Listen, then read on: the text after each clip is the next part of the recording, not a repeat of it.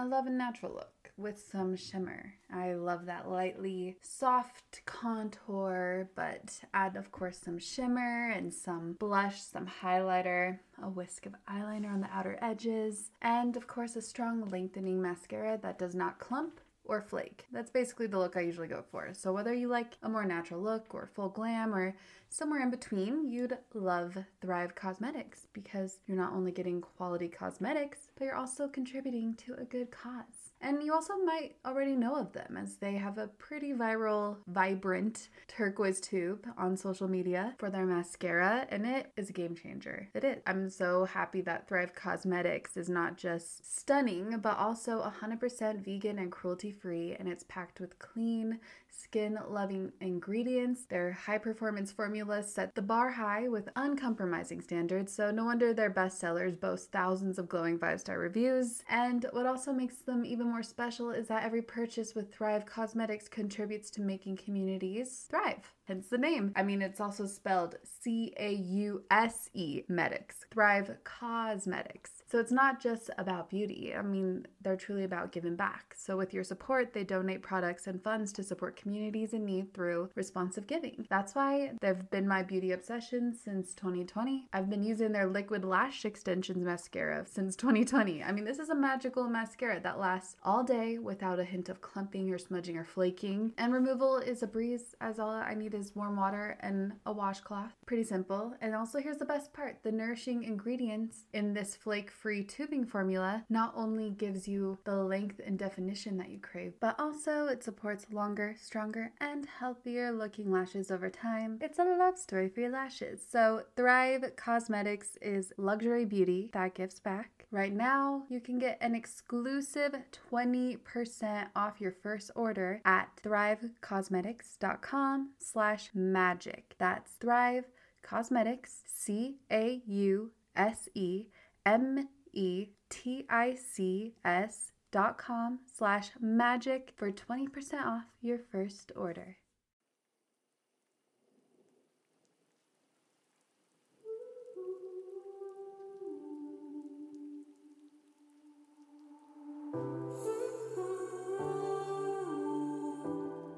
it is ultimately up to us, just us, to decide how we are going to respond to what is occurring in our lives and, and what we're going to bring to the situation. And, you know, Sage and I both believe, and I'm sure you, Raquel, and I'm sure your audience believes that what you bring to the situation is what you end up experiencing in life or what you become like in harmony with or in alignment with. And had I been able to rely on on solutions outside of myself, I don't know that I would have had quite the spiritual connection to God and to myself that I do now.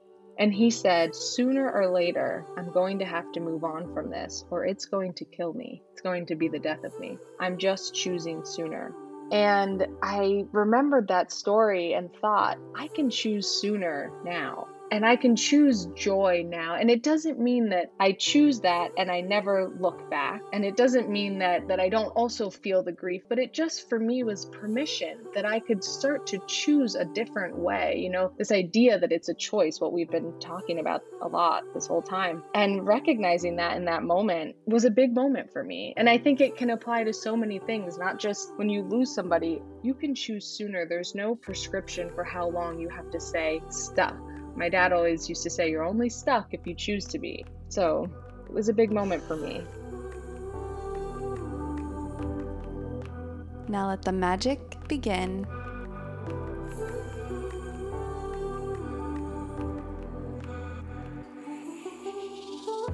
Hello, and Jaima, Jaima Yomis. It's Raquel and welcome to Your Own Magic, a soul expanding and heart opening podcast. This episode is a real heart opener and soul expander, as it's with the lovely Sage Dyer and Serena Dyer Pisoni, who share signs and teachings from their beloved and just beautiful soul of a father, Dr. Wayne Dyer, who passed away in August of 2015, and many of you, I'm sure, are quite familiar with his work. One of the handful of teachers who awakened and healed me in many ways through his speaking engagements and his books, and just through however else he shared his timeless teachings. So I absolutely loved, loved, loved and still feel so grateful and honored to have connected with Sage and Serena, who are amazing mothers. And in fact, Sage is about to have baby number two any day now. She said the baby should arrive. Well, I guess it would be either this week or next week if you're listening the week this comes out. And she even joked that her water may break in the middle of the episode. And I was like, okay, I'm totally, oddly down for that. Which, what a memory that would be. But regardless, even chatting with them will always be a treasured memory for me personally. So I'm just so grateful to connect with them and get to know them personally through this conversation. One thing we talk about out of the many lessons and truths that they share in this conversation is we talk about synchronicity and how they personally remain open to it. And I didn't share it on the recording of this podcast, but I had to share this because it popped up in my mind slightly after the podcast, actually, but I want to share it here. So, this past year, in the middle of the pandemic, like many of you, for whatever reason, though I have many tools on my tool belt to turn to, I was just feeling a variety of feelings and emotions, and I was going through a dark night of the soul moment. Again, I know I'm not alone in that, especially during this past year. And my old tools, for whatever reason, weren't feeling the same. I expressed this in a solo episode, I believe, but one day I was curiously just rummaging through an old pile of stuff at my folks' place in Park City and an old, old 1970s book. So, old book, which has the best smell in the world, by the way. I love the smell of old books. This book popped out and it was called Your Erroneous Zones. And it just simply caught my eye, which then I noticed it was from Dr. Wayne Dyer. I mean, his face was on the cover, and I knew it was a sign that I simply had to read it. And voila, it was literally like the book that I needed at that time. And turns out that this book has sold an estimated of 100 million copies. No big deal. anyway, then a few months later, Serena contacted me, feeling guided to connect and send her and Sage's new book, The Knowing this book is a song for their father and for everyone. So here I am again, almost I'm not gonna say losing my faith, but I was just having some doubts in a lot of things for whatever reason, because we have those moments of contrast. But I was holding on to my faith just simply by a thread.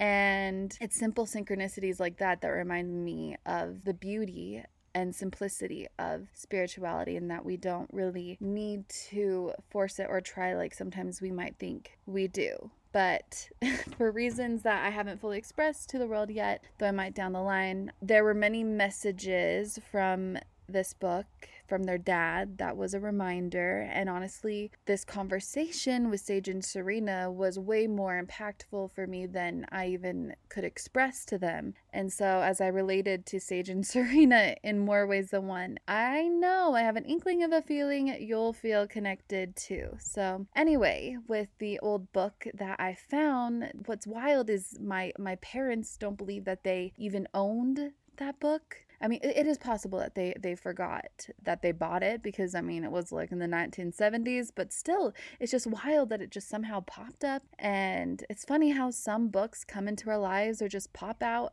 out of nowhere. And this is the second time that this has happened with a Dr. Wayne Dyer book for me. The other one, it just stood out to me more so at a local new age spiritual bookstore and crystal shop in Santa Monica, California. That was the book, you know, you just you are drawn to a certain book like a magnet and I was drawn to that book and voila, and then I also listened to it on Audible it was everything that I was excited to hear at the time, which was also an introduction to a variety of things beyond the physical for me. So, anyway, with that said, I have another anecdote to share that just happened moments ago on Synchronicities. So, a new friend named Brent, whose episode will soon be released on the podcast, he sent an email with the subject line Look what just arrived at my house. And then in parentheses, I did not order this book. Whoa.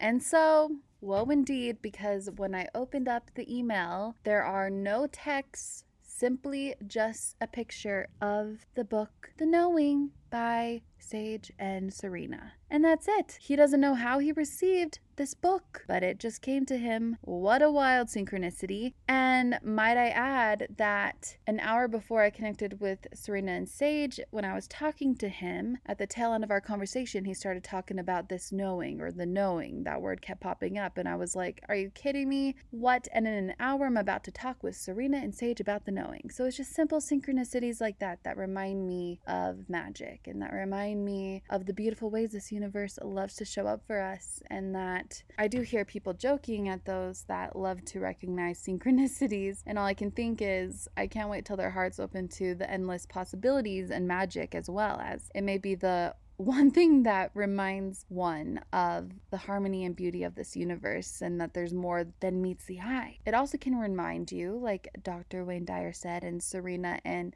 Sage remind us of in this interview, that when you focus on something, you begin to see it everywhere, like the number 1111 or 444, for example, which simply just goes to show that where your attention goes, energy truly does flow. Anything is possible once you're open to it and you focus on it. So perhaps I don't know, perhaps it's it's it just shows up in the subconscious mind and then the mind may see it and the mind will ping you in that moment and let you know that look, it's 11:11 on the clock, just simply not only a divine sign but also a reminder that we truly can make anything happen as long as we focus on it or we become open to it. So, beautiful. And I love that I said that and a butterfly just flew by. Beautiful. Speaking of synchronicities.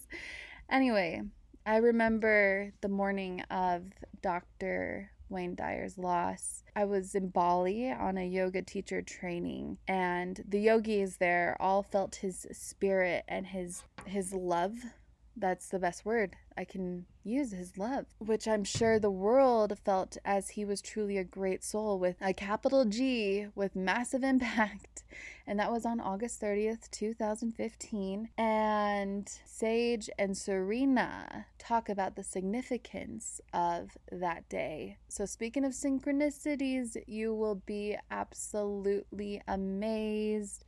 You do not want to miss that story as well. You don't want to miss a word they have to say, in fact. But anyway, those who felt it his presence and his essence the strongest, I'm sure, perhaps as he was wrapping his wings around them, were indeed his children and his wife, who were deeply mourning at that time. And I'm just so thankful and honored I got to talk to the beautiful souls of Sage and Serena, who have that inherent passion and beautiful way of connecting and articulating universal truths like their father. So I'm excited for you to hear all that magic. Anyway, this is a long intro, but I must say that today's episode is sponsored by Green Chef. So, one delicious, very healthy, and environmentally conscious company that I highly recommend you try and take advantage of their offer of $90 off, including free shipping when you go to greenchef.com slash 90magic, which I'll talk about Green Chef in the midst of this episode as usual. And also there's more information in the show notes. Also, if the episode or any other Your Own Magic episode nourishes your soul in any way, shape, or form, feel free to leave a rating and review as it helps the show so much, or simply subscribe to be notified when a new episode is released. It's always released on a Monday. You can count on that for quite a while longer. And then sometimes I do a random day of the week, depending on the season of my life I'm in. I might throw one out on a Thursday, but again, that depends on the season of life I'm in. That's about it. So, anyway, without further ado, as that was a lot of ado, on with the show. And now, I believe it is time to let the magic begin with Sage Dyer and Serena Dyer Pisoni.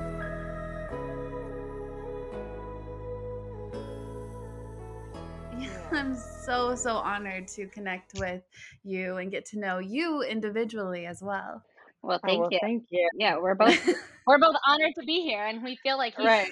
he really is so present. And I know that people I know. might roll their eyes and think, "Well, how do you really know that?" Or you know, uh, how do you know a loved one that has passed is actually still there? But I would say that when you know, you know, and Sage and I know, and I, I'm sure you feel it as well. I'm feeling it so strongly right now that I have tears in my eyes and chills. And of course, like to get it connected into this, I listened to one of his meditations, which I've listened to many times, and it was just I'm uh, I'm feeling all the things right now, guys. We're excited to be here. I feel it too. I feel good vibes. I like where this is going.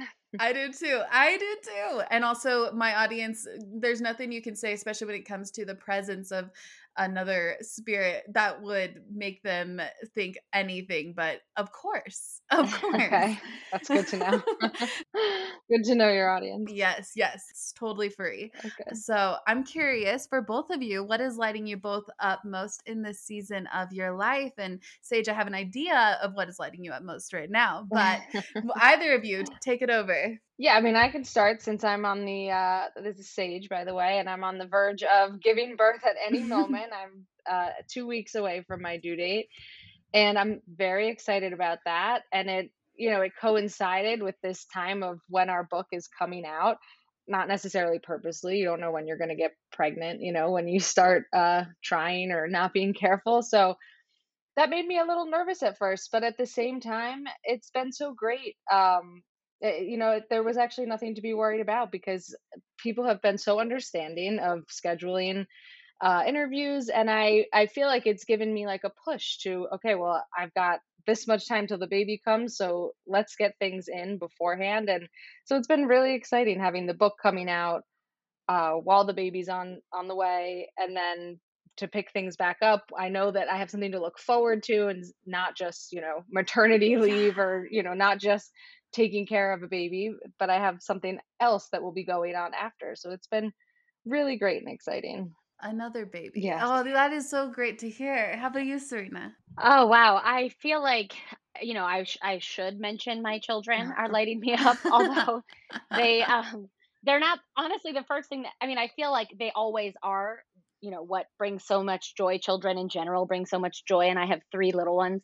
Um, but honestly, I really feel like right now it is the book, it is having it out because Sage could tell you that we have been writing and contemplating publishing and then getting a publishing deal and then editing and on and on for since our dad passed away, which is going to be six years in August. And so for me, it's the fact that it came out less than a month ago and it's actually happening. Um, and we're getting to talk about it and we're getting to share these stories. And I never thought that I would be the person that so many of my friends or acquaintances reach out to when they lose somebody. I never thought I would be like the grief or the death expert or counselor as as odd as that sounds, but I keep finding myself in that position because people have people that I'm friends with or people that I'm acquainted with know that um, we've we've been working on this book, and I'm just so happy to be able to like share these stories and to let people know that their loved ones really are still here. And so um, I feel like that's thrilling to me even though i didn't intend to to talk about that kind of thing. It's kind of like where we've ended up and i'm really excited about it. It's such a powerful message that so many people can feel comforted by and also know. It's that inner knowing that no their spirit's still here and still around and we feel your dad right now. We were just talking about that and you are sharing some of his work and i'm assuming as well part of your own individual messages in this book the knowing and i'm curious what the knowing means and why did you write this book? Yeah. Yeah. You know, like Serena said, we started writing this book pretty much both of us separately, right when our dad passed away. I mean, I know for me, I just, I'd had no intention at first to be writing a book, but I was feeling called to write. Even the very night that my dad passed away, I couldn't sleep and I was so distraught.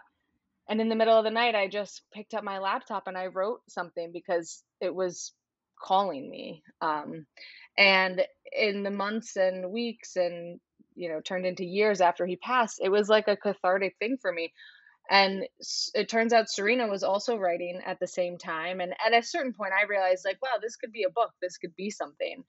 And um, then Serena and I were, you know, we got advice from somebody who said, why would you put out competing books? You guys should combine your works. And so we took a look at each other's works and we realized that it actually fit together so well. There were themes that were common between both of our writing that was not planned and we were able to combine the work and um, and put it out into the world and it's it's it's been something that i'm so proud of and what is it what is it it's it's you know the knowing uh, that wasn't even our original title we didn't have a title at the beginning um, but it it so many of so much of what we wrote about came down to this inner knowing this inner lighthouse we like to call it or an inner compass that it's a quiet voice it's a it's a presence that's always with you something that you can always tune into. It could be synonymous with your intuition but it's just um, an inner lighthouse that is guiding you and that is always present for you to tune into and it's a choice to tune into it. And that's sort of what i realized after my dad passed away is that so much of what i was experiencing was a choice you know i could it was a choice to either be this terrible thing that happened to me or it was a choice to be something beautiful something that could become something beautiful by you know tuning back into my faith and into my knowing and fostering that relationship with my dad that now existed in a different uh, form and believing in that and knowing that wholeheartedly and that from there is where the miracles started to play, take place and those are the things that we wrote about you know as we and, and, and it also was a reapplying of his works that I grew up hearing.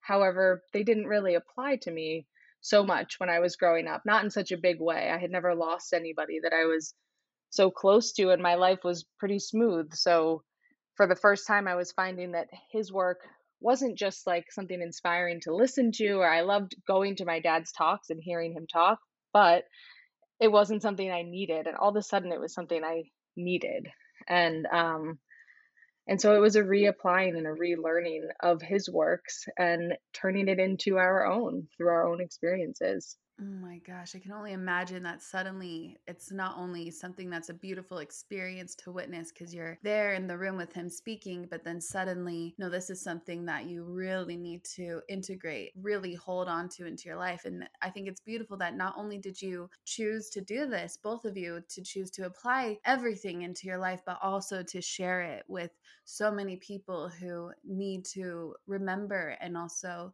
need to hear. Yeah, and I'm just gonna jump in and say that actually one of the titles that we had talked about having was Mhm. remembering. So it's funny that you say to remember because Wow. that is sort of what we what we felt that this was. It's like there's a part of you that has the presence of God hmm within you. And that presence is always leading you in the right direction. And when you are when you are hosting that, when you are coming from that place, things flow. You get we say, you know, in the book you get all green lights. You find yourself um Sage could tell you a great story about finding yourself on the path of least resistance. But for us, um, it was really this idea that it's not something that we discover as though it doesn't exist. And then it's kind of like people that have never believed in God, right? And then they hear about God, and then all of a sudden they've discovered, oh, there's this thing out there called God. And they think, like, you know, oh, I just discovered it, so it's new. Well, no, God was there all along. You just weren't tuned into it. You just weren't tapped in, but it existed without your awareness. And so it's kind of like this idea that we all have this thing that exists within us and it always leads us in the right direction. But, and this is a big but, you have to be open to coming from that place. You have to be open to it. And you have to make a conscious choice. As Sage said, it's a choice to um to kind of clean up that link between you and it. And it, it is like intuition. But if if if prayer, as our dad used to say, if prayer is you talking to God, meditation, intuition, your knowing is God talking to you. Oh my gosh. And that's what you want, right? I mean, all of the things that you want in your life are there. All of the uh, the things you want to manifest or attract, they're all available to you. But you have to get in alignment with it, and it's like coming from that place of of the presence of God and we all have that choice to make and we're all still making it. It's not just a one-time thing and then our lives just flow. It's a conscious yeah, it's a daily choice, really. Right. Oh, 100%. And I'm so glad that you said this. You're right. It is a constant choice to make. It's a devotional choice, you know, to commit yourself to this and there are times of course our human might want to uh steer us in another direction and ha- have you ever had those moments where you were either of you or both of you steered away from god or source where you weren't tapping in or tuning in for a bit and then something happened where you felt like you needed to reconnect again Oh my gosh, Yeah. absolutely. Absolutely. I mean, I had a period of time and I wrote about this in the book where within a 5 year maybe even actually more like a 3 year period, I um starting in 2015, I lost my father. My husband was indicted. Um, he went to trial, was sentenced to seven years in prison. My stepson, who was a teenager, passed away from an accidental um, drug overdose. I gave birth to three children in that sort of time frame, and all of our finances were gone.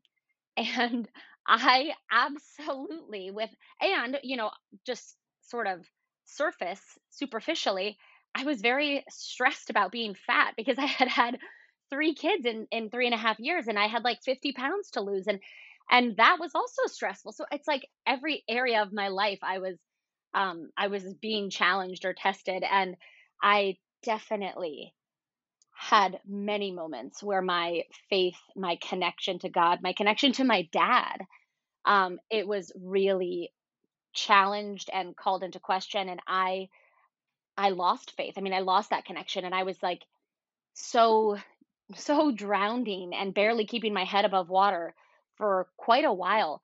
But the thing, the thing that got me through it, the thing that helped me to like reconnect was this awareness that I had that I was I was buying into the idea that when all of the pieces of my life fall into place, when all of the circumstances are fixed, then I can have peace.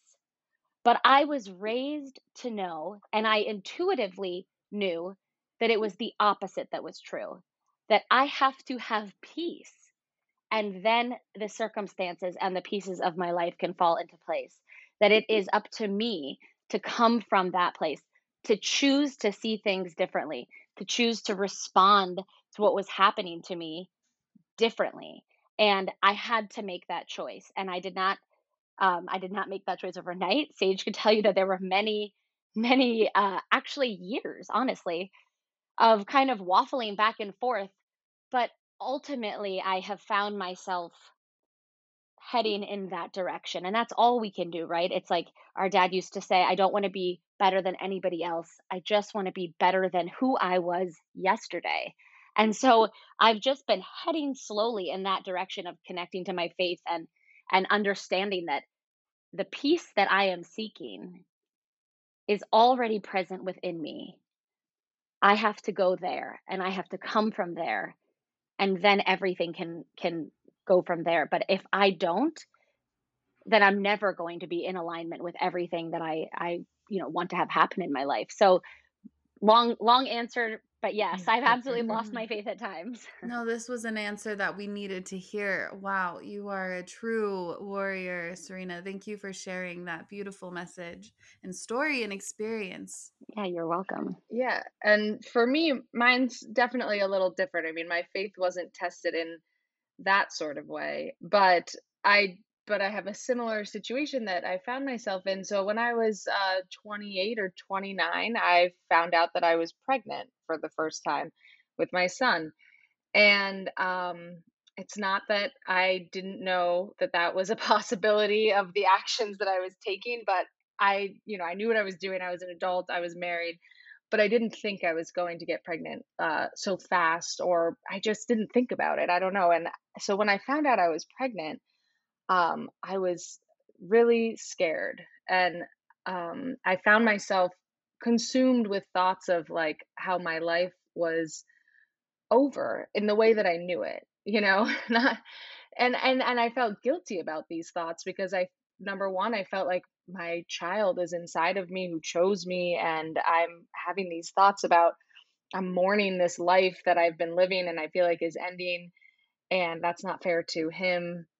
And I also felt guilty because I know so many people struggle to get pregnant, and here I was like with this miracle that had happened so easily for me, and I was taking it for granted. But I couldn't, I still couldn't get past that. I was in a mind frame of you know, I was just thinking about how I, I had, I was, you know, not single, I was married, but I had no obligations in that way. And I was traveling, I was living in New York City. I'm still living in New mm-hmm. York City, but in a different mm-hmm. way. I could do whatever I wanted. I watched my siblings with their kids be very, um, just always encumbered with sunscreen and snacks and whatever. and I just didn't have to deal with any of that. Yeah. And I enjoyed that. So all I could think, all I was filling my mind with all these thoughts. And it was keeping me down. I mean, I was not, um, you know, I wasn't in a good headspace at that time, and I didn't want to feel that way. And throughout the course of my pregnancy, I just started to realize that, you know, this is the situation I'm in. We're having this baby. I know I'm going to love him. I can continue to choose thoughts like this, or I can just start to choose thoughts of how, what a beautiful journey that I'm on to uh to parenthood and to something that I always wanted. I just felt like it came too soon. And I didn't fully get there until my son was born. And when I I mean, I also was filled with thoughts of that I would never have a career. Ironically, I thought, you know, I have 8 months to get this book going because if we don't do it in the next eight months, it's never going to happen. And it was the push that Serena and I really needed. I started contacting the literary, our literary agent and publishing companies, and we got the book going again. We had kind of lost uh, lost our way for a year or two, and I thought like, well, if I don't get this done now, I'll I could never have a career once I am a mother. And it turns out none of that was true, but. my son came along and a, a, few months later i realized how happy i was for the most part i mean it wasn't all rainbows and butterflies and I I heard this quote. Um, we've all heard this quote. There is no way to happiness. Happiness is the way. It's from the Tao Te Ching. But I had heard it so many times in my life. You know, you get it in a fortune cookie. It's a very common saying, but for the first time I heard it and it hit me how true it was because it was like this moment of realizing you know staying uh, without a child and traveling and doing all that that was not my way to happiness also having a child and becoming a mother was not my way to happiness. Happiness is the way you know you bring the happiness to whatever situation you're finding yourself in. It's a it's a journey it's not a destination kind of like Serena was saying synonymous with peace you know you can go inside and find that peace in the situations that you're in even when they don't appear peaceful. And i just realized that i can always bring the happiness to my life and it was a process of uh, sort of just surrendering to the situation I was in, which at first felt like giving in or giving up, but really it's just it's letting go of the attachment to the way you think things should be so that you can experience them as they actually are and and that's the miracle to me is when you start to experience your life as it is not as what you think it should be not $10,000 down the road or, you know, 10 pounds away or, you know, any of that. It's experience it now and find the happiness and the peace in your present moments now. And then you will have a happy life. But it took me, you know, questioning my faith, questioning it, you know, my life to get to that place. And and it and I was so wrong about the career thing because it's been such a wonderful experience and balance for me having both. You know, I feel like I serve a big purpose in my role as a, a mother to my son and my son to be. And I serve a big purpose in this career and with this book and the excitement around that. And it's they've both been fantastic. There's so much power in everything that you just shared. And especially knowing that no matter what the mind or the human might perceive or conceive of whatever is in front of you, but instead to choose the beauty of what is in front of you when there always is something to see that you just have to see because it's there right. is so profound and so powerful and and that is what is going to lead to this true peace that we all want we can find this peace but we just have to choose it right now you both were talking about that is choosing the the art of choosing and then seeing the peace and what is in front of you. It's so beautiful. And I think that it helps as well that you hold a lot of different nuggets of wisdom and insights and lessons. And though perhaps maybe you were sitting there listening to your dad talk or to others talk about these universal truths and profound insights, yet there's nothing like actually experiencing the contrast to recognize the power of it. Right. Exactly. Uh, yeah, and and somebody had asked us actually the other day um, how our relationship with with life or our dad or ourselves had changed since he passed, and it was the first time I had been sort of really contemplating that, and I actually realized for the first time that um, that I had relied on him for so much in my life while he was here, and I if he would have still been here when I was going through all of those things that I just listed, I would have relied on him then. And he would have been, you know, somebody to help me to try and fix it or to provide or to take care of and he would have he would have been a source of comfort. But that source of comfort, as much as I wish my dad would have been here and would still be here in his physical body, that source of comfort would have still been coming from outside of myself. And I think that if there's anything he taught and really wanted his children and and all of us to learn, it's that it ultimately has to come from within. And I wouldn't have been able to uncover how strong I am or how capable I am or that the the solutions are within me.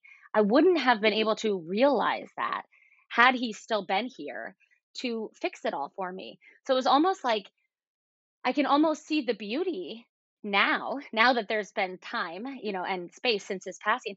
I can almost see the beauty for me on a personal level of him not being here in the physical sense to handle it all because it is ultimately up to us, just us, to decide how we are going to respond to what is occurring in our lives and, and what we're going to bring to the situation and and you know sage and i both believe and i'm sure you raquel and i'm sure your audience believes that what you bring to the situation is what you end up experiencing in life or what you become like in harmony with or in alignment with. And had i been able to rely on on solutions outside of myself i don't know that i would have had quite the spiritual connection to god and to myself that i do now that's so ooh right there so so true. Your your responses make me laugh because i love your in, in, excitement and enthusiasm. Oh, oh dear i'm blushing now. Oh, dearest listener who cares a lot about their health and the food that they nourish their vessel with along with where their food is sourced and how they receive their food and so on and so so forth. Well, Green Chef has a special offer for you. And Green Chef, by the way, is the most sustainable meal kit, offsetting 100% of its direct carbon emissions and plastic packaging in every box so you can feel great about what you're eating and how it got to your table. And Green Chef lets you choose from a wide array of easy to follow recipes perfect for keto, paleo, and plant powered diets, or even if you just want to eat in a more balanced way. And I love, I personally love the plant powered meal kit. The recipes are so easy to make as they're pre made and pre measured sauces and dressings and spices, so you can get more chef curated flavor in less time. And I'm sure, like all the meal kits, whatever meal kit you choose, it's so easy to follow. The plant powered meal plan, mwah, mwah, delicious. When I made a meal for my family, which my mom is plant based, but my dad is not, regardless, they both still loved it. They were so impressed with how gourmet it tastes, but also it just felt so light and healthy, especially everything is hand picked featuring organic veggies and high quality proteins. So, Green Chef is offering the Euromagic listeners an amazing deal. Go to greenchef.com slash 90magic and use code 90magic to get $90 off, including free shipping.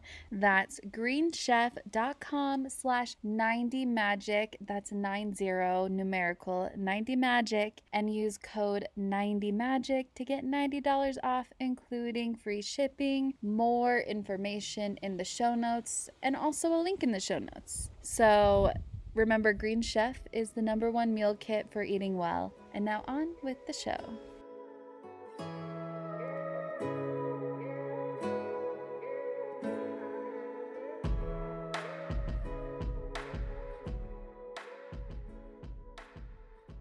Well, this is a silly question, but is there a reason you chose 11 as the number of insights and lessons you share in the book? The 11 lessons to understand the quiet urges of the soul. That's beautiful. We didn't choose 11, it just sort of happened that way.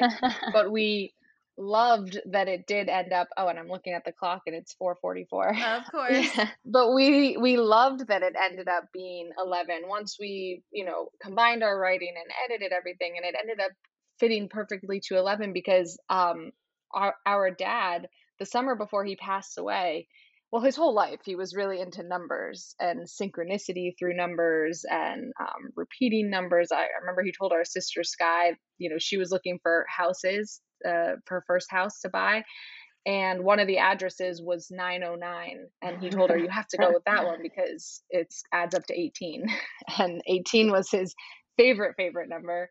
Um, it represents like one infinity. Oh yeah yeah. yeah it's actually it's in a lot of religious texts also and it's a highly spiritual number but yes the summer before he passed away he was really into seeing the clock at um, 11 11 and we were all with him, me and Serena and a bunch of my siblings.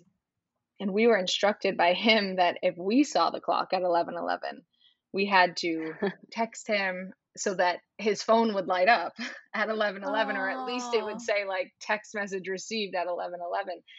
And yeah, it became like just a fun game. Uh, but it also was a lesson and uh, for me at least because I started to see the clock at 11:11 like every day and sometimes i would already be asleep but i would wake up at 11 11 you know at night and it started happening all the time and it was a lesson in um, something my dad talked about his whole life to to us is what you put your attention on expands and grows and um, as soon as i you know so my attention was on seeing the clock at 11 11 and then boom i'm seeing it all the time and I couldn't figure out exactly why, aside from that principle of, you know, what you put your attention on grows. You get in life uh, what you are and what you're focusing on and so what are you filling your thoughts with and it, you know you could go from there it was it was just like a cool experiment to uh, prove so much of what he talked about in the book we talk all about like the signs and the synchronicities and the um the the really cool experiences that Sage and I and our siblings and our mom and other people that that wrote to us and told us about them.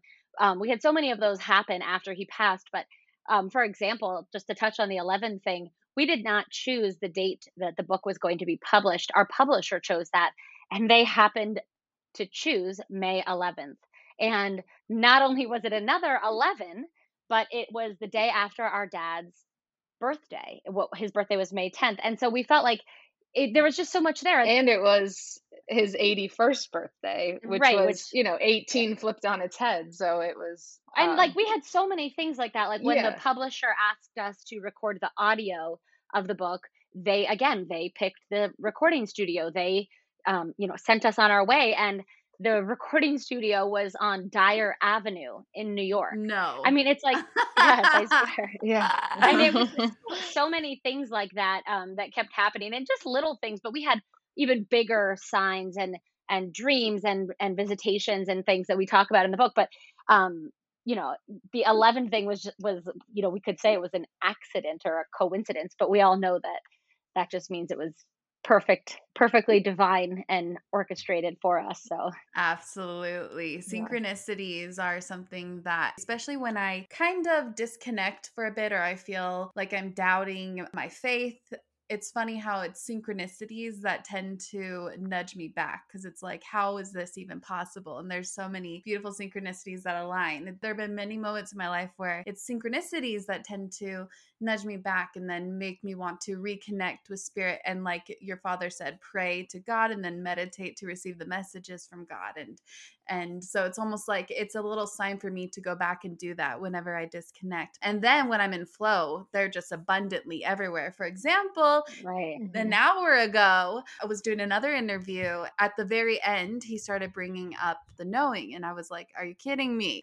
Because in an hour, I'm going to be so talking cool. with them. And I told them that you are Dr. Wayne Dyer's daughters. And he of course, you know, had a moment and your dad really helped him connect. And it's just beautiful how there's so many different strings of synchronicity that can tie together in a day. And that's also yeah. one of the other reasons why I know your father's here. Yeah, well, our dad used to say, um, you know, the word coincidence in our society has become this word that means like two things that happen by accident and just seem to be a coincidence. But yeah really the word comes from a mathematical term uh, to coincide which is which means two angles that fit together perfectly so we've taken this word that means two things that happen perfectly on time mm-hmm. and uh, t- we've taken it to be some sort of accident but in reality we should always be paying attention to the synchronicities that that are happening in our life and we write a lot about that in the book i mean i could keep going i can't wait to read it, it. i'm yeah. so excited to read this book i'm curious if you can go over all or mm-hmm. some of the insights oh, this is something that is one of the insights so i'm just going to jump on what we were just talking about which is you know we have a tendency as as you know spiritual beings having this human experience so we have a tendency in our human mind or our human way to view things that happen in our lives through the lens of good or bad or through the lens of um, coincidence or accident or on purpose or divinely orchestrated. And usually the way we see it is because we have an attachment to to how we think as sage was saying earlier we were talking about this earlier how we think things ought to be.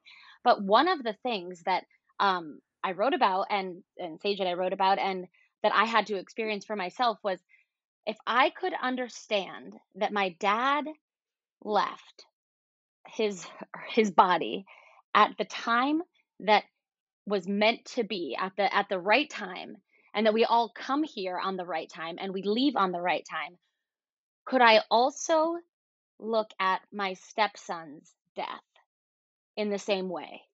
Because when somebody dies at 75 years old and they have had such a full life and and they've had a you know fulfilled they they didn't die with their music still in them as he used to say um, you can look at their passing and say that well you know it was it was in divine timing and there are no accidents in this universe. But when it is a child that has an accidental overdose so you've got somebody young somebody who didn't live the you know the full time and who died as a result of a, essentially an accident can you still look at it as though it is divine timing and on purpose?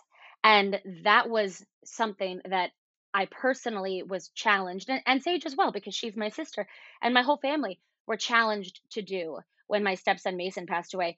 And the truth is, I can tell you that where I sit now, um, it's been three and a half years since he passed it it it was it was the time. It was on purpose.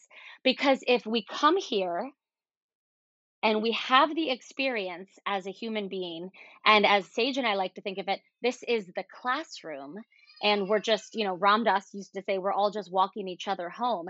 If this is the classroom our human experience and we are all going to go home at the end of this maybe some of us just need less time in the classroom.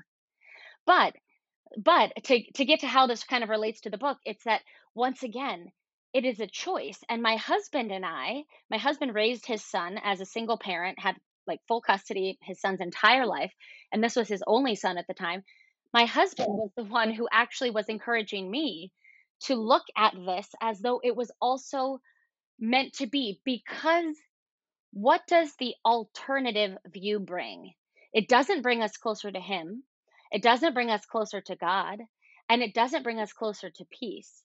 So why would we choose that way? There's no way to know for sure, right? We're never going to have like scientific proof that you know people die when they're meant to be and that it's all divinely orchestrated and it's all on purpose or it's not. You know that there's just like this God in heaven that casts favors on some and curses on others and cures for some and and miracles for others. I mean, we're never going to have the proof, but which which way of thinking about life and death brings you closer to where you want to be and to how you want to feel? And why would you ever pick the one that doesn't align with that? And so again, it, it was coming back to this idea of there's a place within us, there's a knowing that we have that is speaking these things to us that is that is putting us in alignment with the you know coincidences or the synchronicities. But are we are we paying attention to it? Are we willing to see it? Are we willing to connect to it? Um so that was just one of the things that we wrote about. So i just had to jump in there because we were talking about that. Yeah. yeah well and also what a challenge that would be to be able to actually see beyond what is potentially really going on and a very beautiful outlook to look at god in that way and death in that way it's a very beautiful outlook thank you yeah well it reminds me of something our dad used to say all the time which is that you know, we all come here to Earth with a round trip ticket. Yes. And when we're born, everyone celebrates that that leg of the trip, that first that first ticket so much. You know, we continue to celebrate it our whole lives. We celebrate our birthdays. Um, but when it comes, there will come a time for all of us where our return ticket is due. You know, and we don't necessarily know when that's going to be. Um, but that the perception in most societies is that that's something to fear and dread and um, for yourself and for your loved ones. And my dad used to just encourage us and his audiences to embrace that return trip ticket because, you know, like Serena said, it's it's a return home. And it's a return to a, a love that's, you know, beyond anything anything beyond our wildest dreams that we could even imagine. And um, I remember when my dad passed away, I hearing that, and I was sort of um, skeptical of that to a degree because, like I said, I hadn't lost anybody before that that I had loved so much. So I was like, geez, is that true? Like, how do I come to terms with all this grief I'm feeling uh, and feel happy for my dad that he has moved into this space that he taught about and studied about so much? And I remember um, speaking of the numbers thing that my dad was so into numbers and what so he died on August 30th of 2015. So I said, "Okay, dad, if if you left on time, if it was divinely orchestrated, I believe you would have picked a date that held a lot of meaning." So I was I set out to find the meaning of August 30th, 2015, and at first I couldn't find it because all my whole family was interested, not just me. We were talking about this. This is my favorite part of the book, and this is my favorite thing that Sage discovered and and I probably has ever told me in my whole life. So I'll let her continue. But I, am just building it up. I'm so excited to hear. It. Yeah. So so at first we were looking and like the numbers didn't add up to anything that you know 830 adds up to 11 but that wasn't enough for me i needed more i was like there's got to be a bigger meaning behind this date. And so I started to read his book, I Can See Clearly Now, um, not mm-hmm. in search of that answer, just because I wanted to. It was a memoir that he wrote. And when he was writing it, we were all asking him, why are you writing a memoir when you're like 73 years old? It makes no sense. And you're going to have, uh, you're going to have to write part two in 10 years. And he said, I don't know. I'm just being called to write mm. it.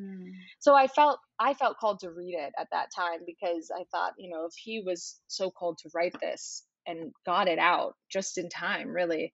Um, I'm going to read it. And while reading that book, I discovered um, there's a chapter in there about he talks about how, you know, and he talked about in a lot of his talks that his relationship with his father was, um, well, it was basically non existent because his father walked out when he was born and left his mom with him and his two brothers. Um, this was in the 40s, and so he ended up in orphanages and and uh, foster care and things like that. And um, so he, as he grew up, he never knew his dad, but he carried such a deep hate for his dad and such a deep. Um, he he would have violent dreams about him. Uh, beating him up or meeting him and yelling at him how could you do this to my my mother who is such a lovely woman? And how could you do this to your three sons? Did you ever think of me? He was filled with rage for this man and he had so many questions for him that he never got to have answered. He eventually he so he was looking for his dad and he couldn't find him when he was in his teenager and 20s whatever and he never found him. And he eventually learned that he had actually passed away a couple years prior even though he had still been searching that whole time and um, he writes about it in the book it was a, an incredible series of coincidences and coincidences and synchronicities that led him to his father's grave but fast forward, he eventually uh, finds out where his father is buried. And um, you can read about it, and I can see clearly now. It would take the whole rest of the time to go through it, but he eventually winds up at his father's grave, and he um, goes there with the intention of quite literally pissing on his grave. He wants to scream at him and have that conversation that he's been waiting to have uh, just how could you do this? And why why? You know all of all that anger. So he does that and um and he writes about how afterwards he got all of that out and he went to leave. And as he's walking back to his car he uh something comes over him and he feels this loving presence something that he's never felt before in his life he was 35 ish at this time and um, he was studying psychology, but not so much into spirituality at that time in his life. And he just felt something that he had never felt before. And he felt uh, so called to go back to his father's grave. So he turned around and he went back. And something came over him where he just said, Dad, I forgive you. And from now on, from this moment on, I send you nothing but love and he said he sobbed and he um, he felt like a hundred pounds was lifted off of his back and he just for the first time in his life felt love and compassion towards this man that was his father that he never knew whereas prior he had only ever condemned him you know and um, from that point my dad's whole life changed. His career took off and he wrote his first book which became the best-selling book of the 70s and on and on. And in in I can see clearly now I'm reading about this and he says the date that he was at his father's grave was August 30th 1976 I think it was like 67 no, 76 yeah, something oh my gosh are you kidding me but wow. he was and, uh, but, yeah right. but he was asked the most important date and he says in the book you can find it for yourself i yeah. think i quoted it in the knowing he says, If you were to ask me the most significant day of my life, I would say it was the events that took place on August 30th of 1976. And I read that and I took a picture of it and I called everyone in our family and I but then I contemplated it. I said, okay, that's incredible. So he had the most incredible day of his life, the most significant day of his life is now also the day he decided to depart. And what is he trying to tell us with that? And what I felt, you know, it just sort of came to me in that moment. I felt like my dad communicated to me that what he was saying to us was that August 30th in his life marked the day that his whole relationship with his father changed and it took on a whole new meaning. And I felt like he was saying to us, This is now the day in your life where your relationship with me, your father, has not ended, but has changed to take on a whole new meaning. And it was a moment of, you know, of faith for me because I realized, you know, I can view it that way and it will be that way.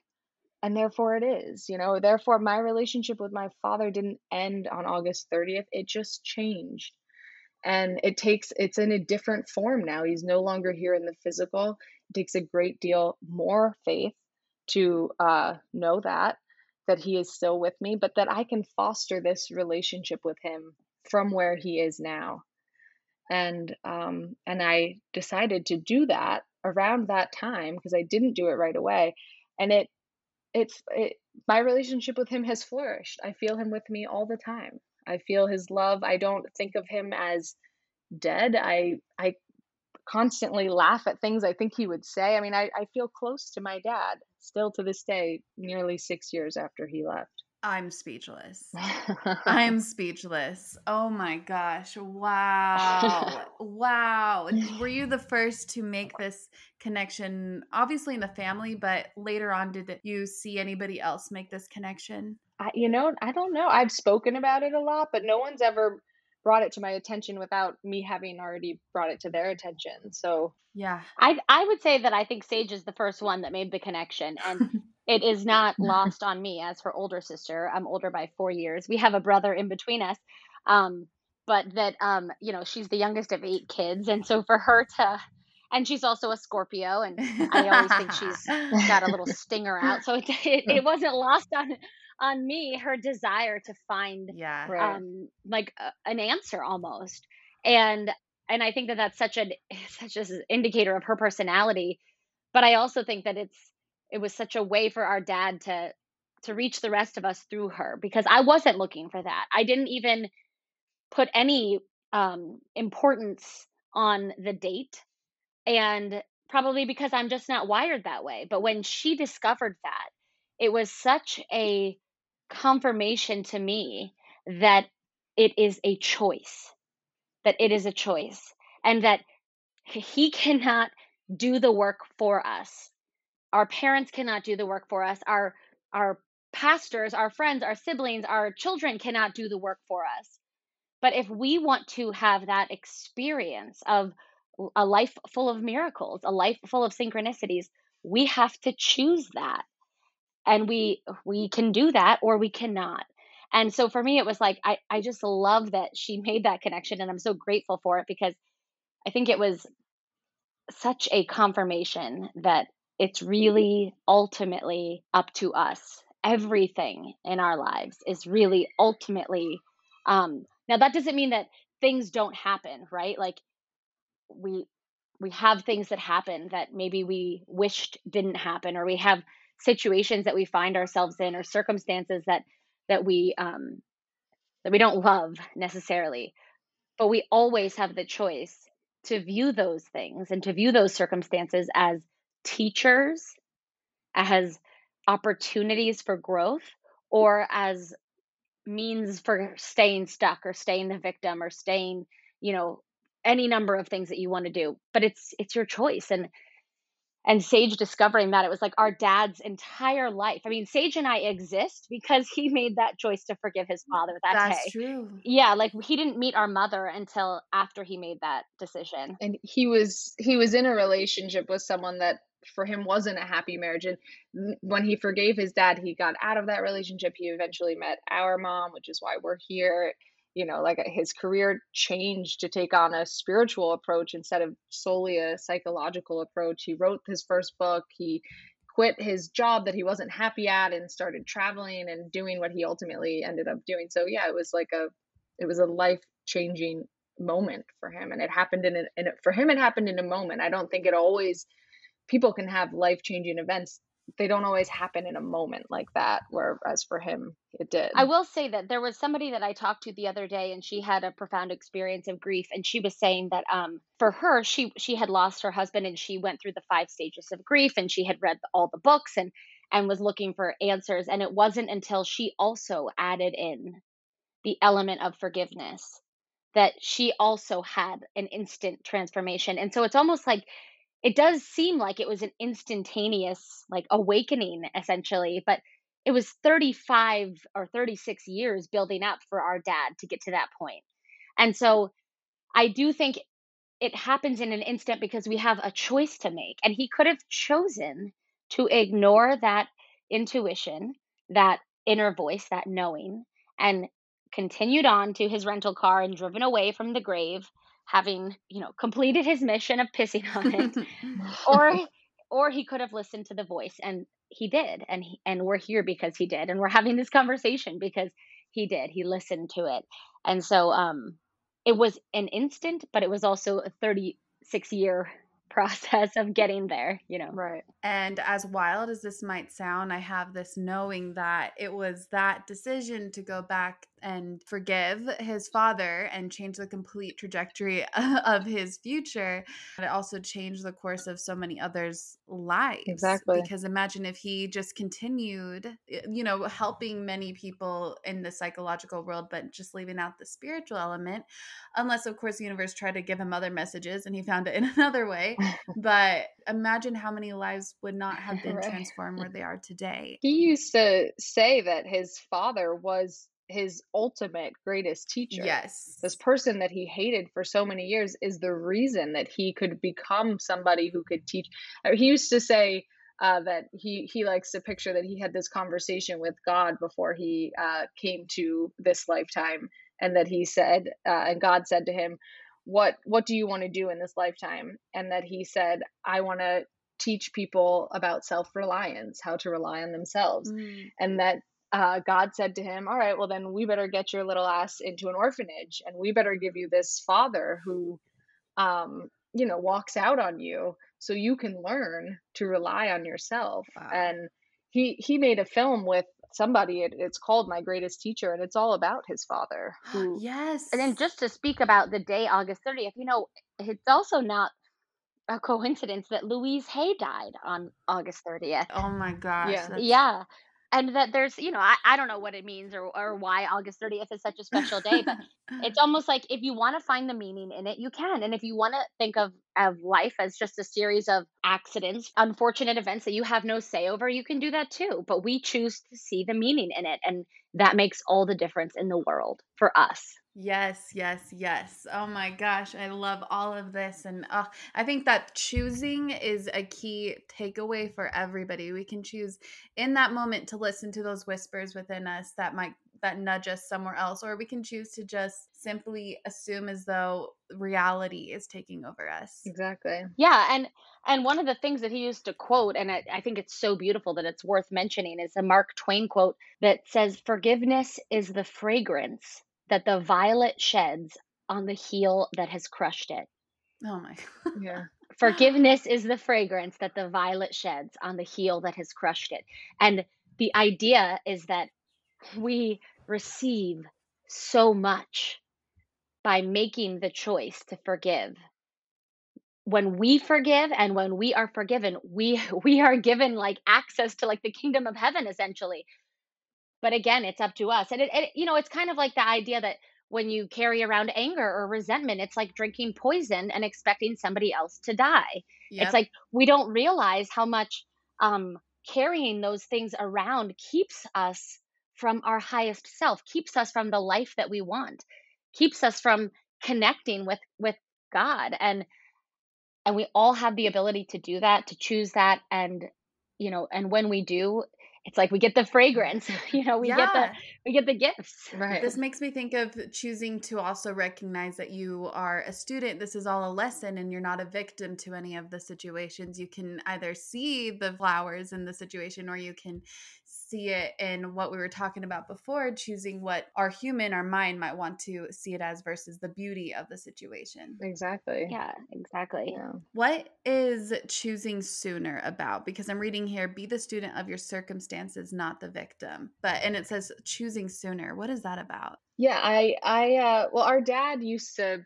tell a story about choosing sooner and I remember in the early days after my dad passed away when I was really in the grief and I was um constantly going to this place of like just losing myself in the grief and then I would have this thought of just call dad, he'll make it better and then um you know recognizing that you would never do that again and and all these feelings are normal and natural and I'm you know when you're feeling those I think it's important to feel them but for me it came to a point where I was like, I can't keep doing this to myself because I was in this cycle of just breaking down all the time and stuck in thoughts of, you know, never again and um, all the never agains, all the should haves, all the could haves. What if I had been there with him? I was having dreams like that where I was rescuing him just in time, things like that.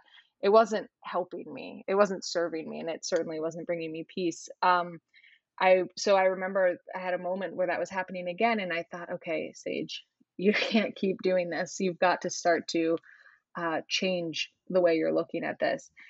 And I, I said, uh, You can't call dad, but you have a lifetime of knowing him. What would he say to you if you could talk to him right now? And I felt like I felt my dad in that moment say to me, um, you know, you could either make this the worst thing that ever happened to you, and you can uh, go on thinking all these fear based thoughts and never agains and should haves, on and on, or you could uh, choose to see this as an opportunity to grow and an opportunity to foster this relationship with me. And it was the first time that I started having thoughts like that. And I, in that moment, uh, remembered this story that he used to tell on stage and i had just been with him for the three weeks before he passed away and he was we were traveling in australia and new zealand he was on a tour and i was with him and so I had heard him speak so much in the three weeks leading up to he passed away 48 hours after I got back from that trip. And um, he would tell this story about Choose Sooner, which was a, it's just a quick story about a man whose son was off at war in a battle and um, he got a knock on his door one morning and they were there to tell him that his son had died in battle and he um, he was so they left and that night he went into the town and he went to a party and he went dancing. And some of the all the neighbors knew what had what he had learned that day. And um, one uh, one of his neighbors a woman went up to him and said i don't understand how you could be out dancing at this party when you've just learned that your son died just this morning. And he said sooner or later i'm going to have to move on from this or it's going to kill me. It's going to be the death of me I'm just choosing sooner. And I remembered that story and thought, you know, I can choose sooner now. And and I can choose joy now. And it doesn't mean that I choose that and I never look back. And it doesn't mean that um that I you know that I don't also feel the grief, but it just for me was permission that I could start to choose a different way. You know, this idea that it's a choice, what we've been talking about a lot this whole time. And recognizing that in that moment um, was a big moment for me. And I think it can apply to so many things, not just when you lose somebody and anything, you lose a job or you get bad news. You can choose sooner. There's no prescription for how long you have to say stuck. My dad always used to say, You're only stuck if you choose to be. So it was a big moment for me. Thank you for sharing that story, Saje. I would say that just to just to kind of like wrap up what Saje was saying, I think one of the things that we say all the time and that we love to say is um, we send you love and all green lights, and it's something that we when we sign some of the books we sign, and it's something that our dad always said, and it's it's the idea that when you are in flow, when you are in harmony with your inner knowing, when you are listening to your inner knowing, the universe sends you all green lights. It sends you more synchronicities. It's like the right person calls at the right moment. The a check for the exact amount that you needed appears. And that when you are when you are not in harmony with your highest self, which is the part of you that is the truth, which is the part of you that is love, which is the part of you that is forgiveness, kindness, when you are in harmony with that, the universe sends you all green lights. So even if you don't know necessarily um, what it is you want to do or what, what it is you want to become or what it is you want to manifest, you always know how you want to feel. And how you want to feel is is loved and peaceful and connected. And you have that ability within you. And when you come from that place, you're going to get all green lights. And I don't know if that that really made sense, but it's kind of like this idea that okay, yeah, because it's kind of like this idea, and we talked about it in the book that like our dad used to tell us all the time: if you are not generous when you are poor, you will not be generous when you are rich. Because generosity has nothing to do with your circumstances; it has everything to do with your nature. Or as the Tao Te Ching says, the sage is kind to the kind and kind to the unkind because kindness is his nature.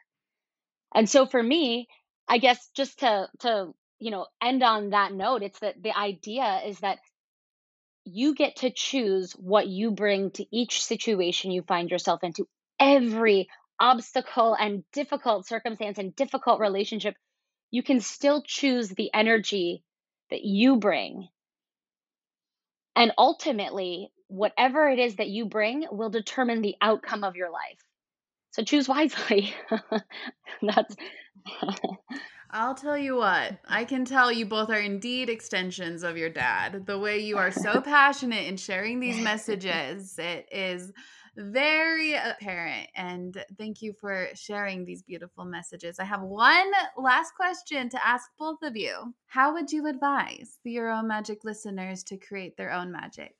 I mean, just to pick up on what Serena was just saying, uh, I always like to encourage everyone to take the path of least resistance and that comes from um, there's a line in the, the song i hope you dance by lee ann womack. Yes. i was once listening to it from my dad with my dad and he said i agree with every single line in this song except one. Can you figure out which one? And um, afterwards i don't think i figured it out but he told me that in there she says i hope you never settle for the path of least resistance. Uh. and he said you know i love this song i love everything she says but you should always take the path of least resistance because when the universe is offering you resistance it's there for a reason. It goes kind of in line with what we were talking about before this idea of surrendering which is not giving up it's just it's like saying yes to the universe it's you know so paying attention to when you're in the flow like serena was saying when you're getting all green lights that's the path of least resistance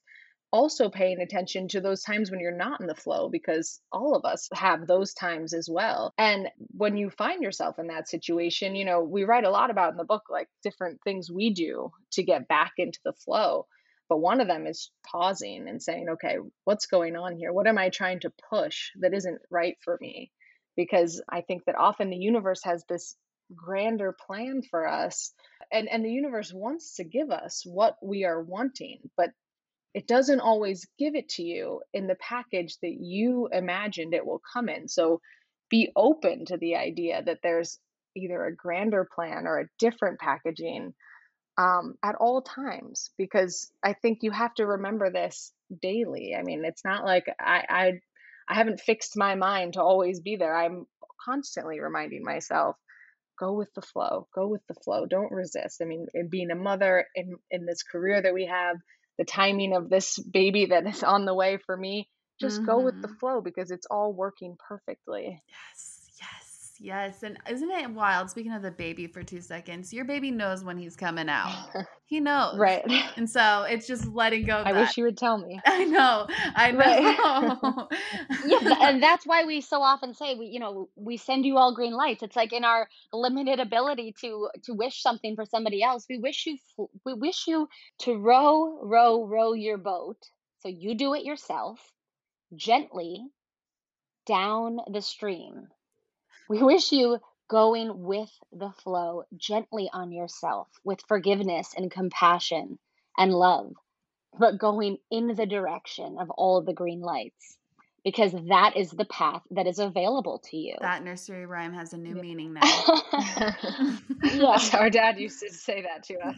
of course he did. Of course he did. With us having little kids, you know, we say that all the time and every time I say it, I think, God, this is like a, this is like there's meaning to, to life in this little nursery rhyme. So anyway, it's not funny is how that how that happens, especially with the nursery rhymes that we grew up with as children. And you carry on to your other children. It's like there's these little messages, these nuggets of wisdom, these insights in some of them, many of them that we end up really learning later on in yeah, life. Exactly. Totally. yeah.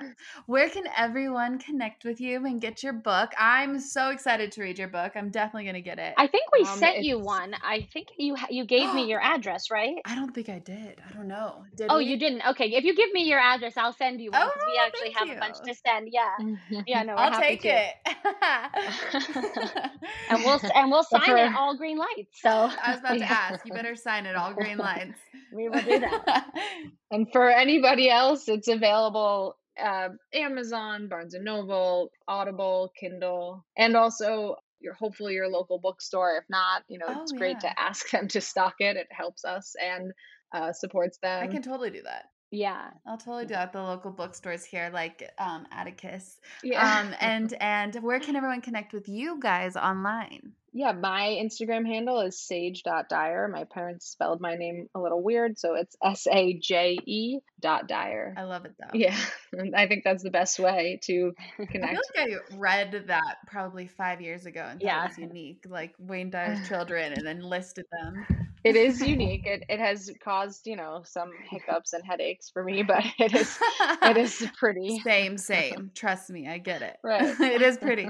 Serena, Yeah. Yeah, I'm on Facebook as Serena Dyer and Instagram as Serena Dyer Pisoni. That's my married last name. So um, all the social media channels that are the normal social media, you'll find us there or sajedyer.com or serenadyer.com, although perfect. I don't check that very often. Fair. I think social media is the best way. I'll just I'll just put it all in the show notes for them. How's that? Awesome. Which I do anyway.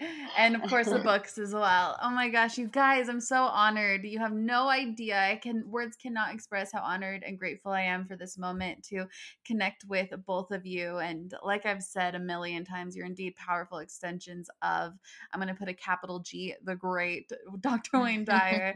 Um, the soul of your father, the the great soul he was, he is, and so I'm just so thankful. Oh, well, thank you so much for having well, us. thank you. It was so fun talking to you. Yeah, Yeah, it was you've- so fun talking to you. Great vibes. Great vibes, indeed. Y'all are welcome on anytime. I'll tell you that right now. well, thank, Thank you. We'll be you. back. Yeah. Yeah. Yomis, that is a wrap. That is a wrap for this episode. I hope that something spoke deeply to you, expanded you in some way. Please let me know if so. You can catch me on Instagram at Raquel Mantra. I spell Raquel a different way than most, so you can see the spelling in the show notes. Or hang out with the Yomis, the like minded, very conscious and expansive and helpful souls on the Your Own Magic Facebook group, especially a place to turn to when it comes to, well, whatever you're going through. And there are several tools on the Yourownmagic.life membership site. All right, well, thank you so, so much and have a magical rest of your day.